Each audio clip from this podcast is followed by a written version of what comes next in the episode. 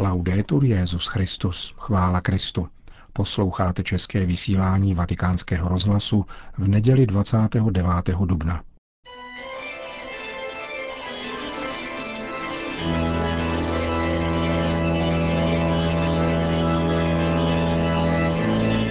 Církev a svět náš nedělní komentář.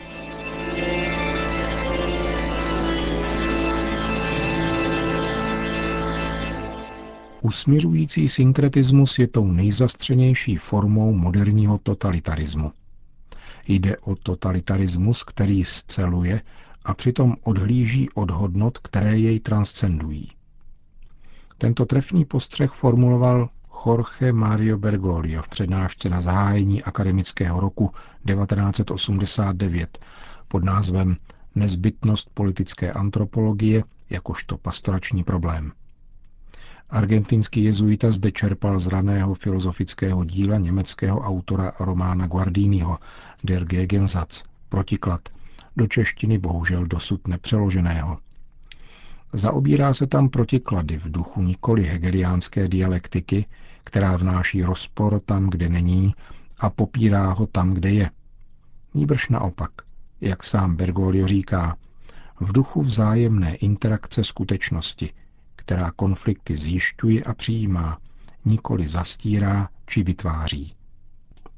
Bergoglio se v roce 1989 zamýšlel nad sklonkem marxisticko-leninských režimů v Evropě a vyjádřil poněkud překvapivě obavy nad dalšími rodícími se formami sekulárního mesianismu. Technicistní mentalita spolu se snahou o profání mesianismus, říká, je příznačným rysem dnešního člověka, kterého lze označit přídomkem gnostický.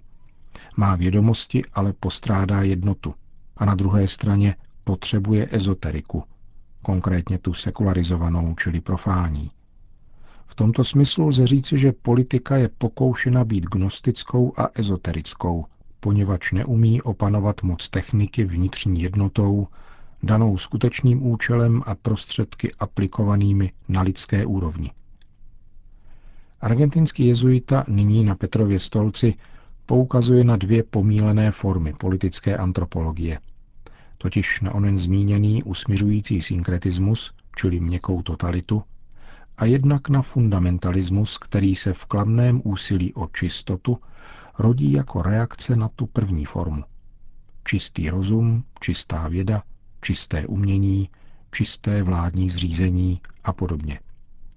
Toto bažení po čistotě, které se někdy transformuje na náboženský či politicko-historický fundamentalismus, nezřídka připravuje národy o jejich dějné hodnoty a izoluje svědomí do té míry, že uvrhuje lidi do čirého nihilismu, konstatuje Bergoglio.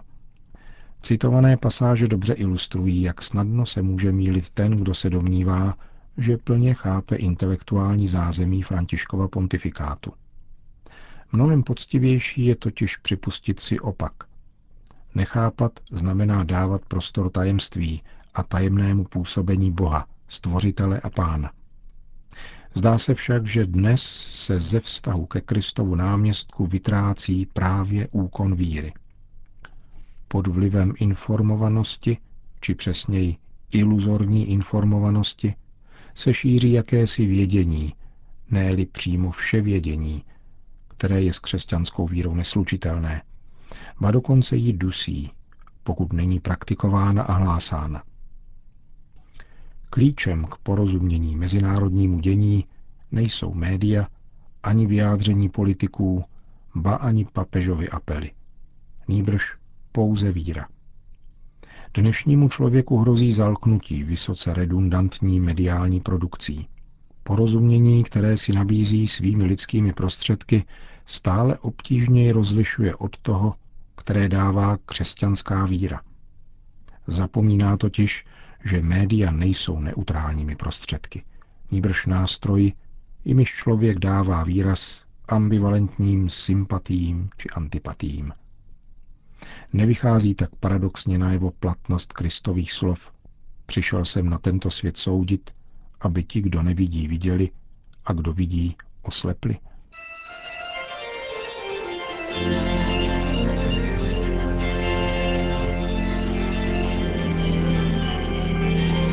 To byl komentář Církev a svět.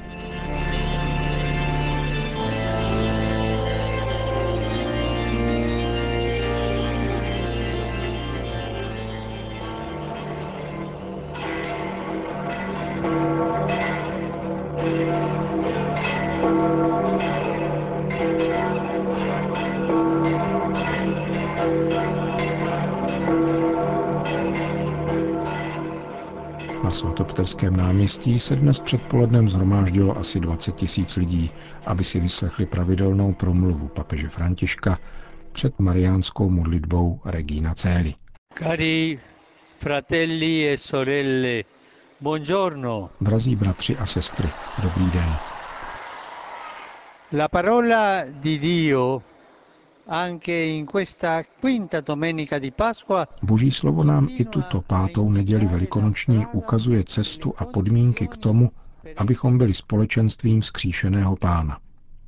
Minulou neděli byl důraz položen na vztah mezi věřícím a Ježíšem, dobrým pastýřem. Dnes nám evangelium podává Ježíše ve chvíli, kdy se prezentuje jako pravý vinný kmen a vybízí nás, abychom zůstali spojeni s ním a tak přinášeli mnoho ovoce. Vinná réva je rostlina, která tvoří jediný celek s ratolestmi, jež přinášejí plody, jedině jsou-li spojeny s kmenem. Tento vztah je tajemstvím křesťanského života a evangelista Jan je vyjadřuje slovesem zůstávat, které se v dnešním úryvku opakuje sedmkrát. Zůstávejte ve mně, říká pán. Zůstávejme v pánu. Si tratta di rimanere con il Signore per trovare il coraggio di uscire da noi stessi. Je třeba zůstávat s pánem, abychom nalézali odvahu vycházet ze sebe, ze svého pohodlí, z našich těsných a chráněných prostor. Vydali se tak na otevřené moře potřeb těch druhých a dali široký rozlet svému křesťanskému svědectví ve světě. Tato odvaha výjít ze sebe a věnovat se potřebám druhých se rodí z víry ve vzkříšeného pána a z jistoty, že jeho duch provází naše dějiny. Jeden z nejzralějších plodů, který vzchází ze společenství s Kristem, je totiž závazek prokazovat lásku bližním a milovat bratry se sebezapřením až k těm nejzaším důsledkům, jako Ježíš miloval nás. Dynamismus lásky věřícího není plodem strategie. Nerodí se z vnějších podnětů, sociálních či ideologických požadavků, nýbrž ze setkání s Ježíšem, ze zůstávání v něm. Ježíš je pro nás vinný kmen, z něhož čerpáme mízu, tedy život, abychom do společnosti přinášeli odlišný způsob života a nasazení, který klade na první místo ty poslední. Quando si è intimi con il Signore, come sono intimi e uniti tra loro la vite e i tralci, si è capace di portare frutti di vita nuova. Jsme-li důvěrně spojeni s pánem, podobně jako kmen a ratolesti, jsme schopni přinášet plody nového života, milosedenství, spravedlnosti a pokoje, jež plynou z pánova vzkříšení.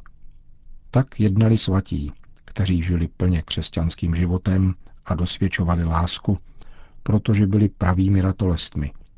Protože byli pravými ratolestmi na vinném kmeni páně. Avšak ke svatosti není třeba být biskupem, knězem, řeholnicí či řeholníkem. Všichni jsme povoláni být svatými tím, že budeme žít lásku a nabízet každému svědectví v každodenním zaměstnání tam, kde jsme. Všichni jsme povoláni stát se svatými. Máme být svatí v tom bohatství, jehož se nám dostává od skříšeného pána.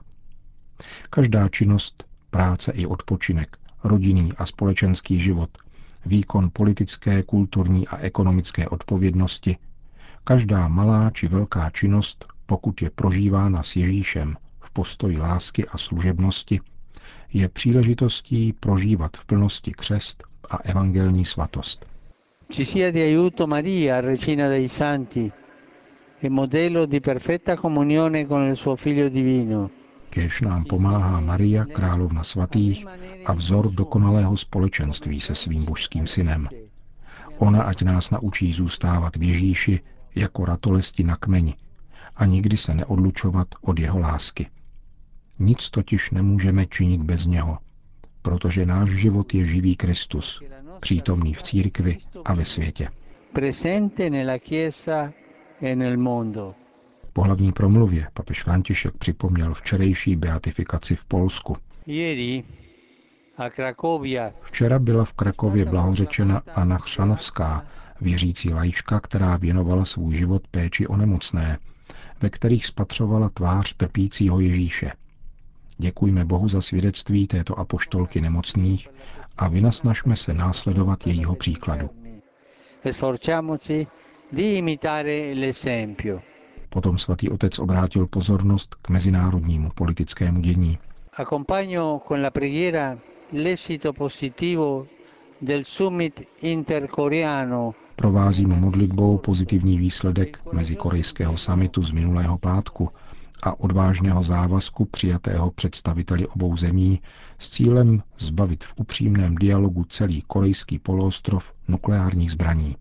Prosím pána, aby naděje v budoucí pokoj a bratrštější přátelství nebyly zklamány, spolupráce mohla pokračovat a přinášet plody dobra milovanému korejskému lidu i celému světu. E Papež zmínil rovněž smutné události, ke kterým došlo v Nigérii. Nella scorsa settimana la comunità cristiana della Nigeria Minulý týden bylo křesťanské společenství v Nigérii opět postiženo zabitím skupiny věřících, včetně dvou kněží. Svěřujeme tyto bratry milosrdnému Bohu, aby pomohl o něm tak těžce zkoušeným komunitám nalézt znovu svornost a mír. E Potom římský biskup oznámil, že se toto úterý 1. května chystá vydat na pastorační návštěvu Mariánské poutní svatyně svojí diecéze. Cari fratelli e sorelli, Drazí bratři a sestry, dopodomani Pozítří 1. května odpoledne zahájím mariánský měsíc poutí do svatyně Madony del Divino Amore. Budeme recitovat růženec a modlit se společně za mír v Sýrii a na celém světě. Všechny zvu, abychom se duchovně sjednotili a po celý měsíc květen se modlili růženec za mír. Po společné mariánské velikonoční modlitbě Regina Celi Petrův nástupce všem požehnal. Sit nomen Domini benedictum. Ex hoc nunc usque in seculum. Aiutorium nostrum in nomine Domini. Qui fecit caelum et terram. Benedicat vos omnipotens Deus, Pater et Filius et Spiritus Sanctus. Amen. Amen.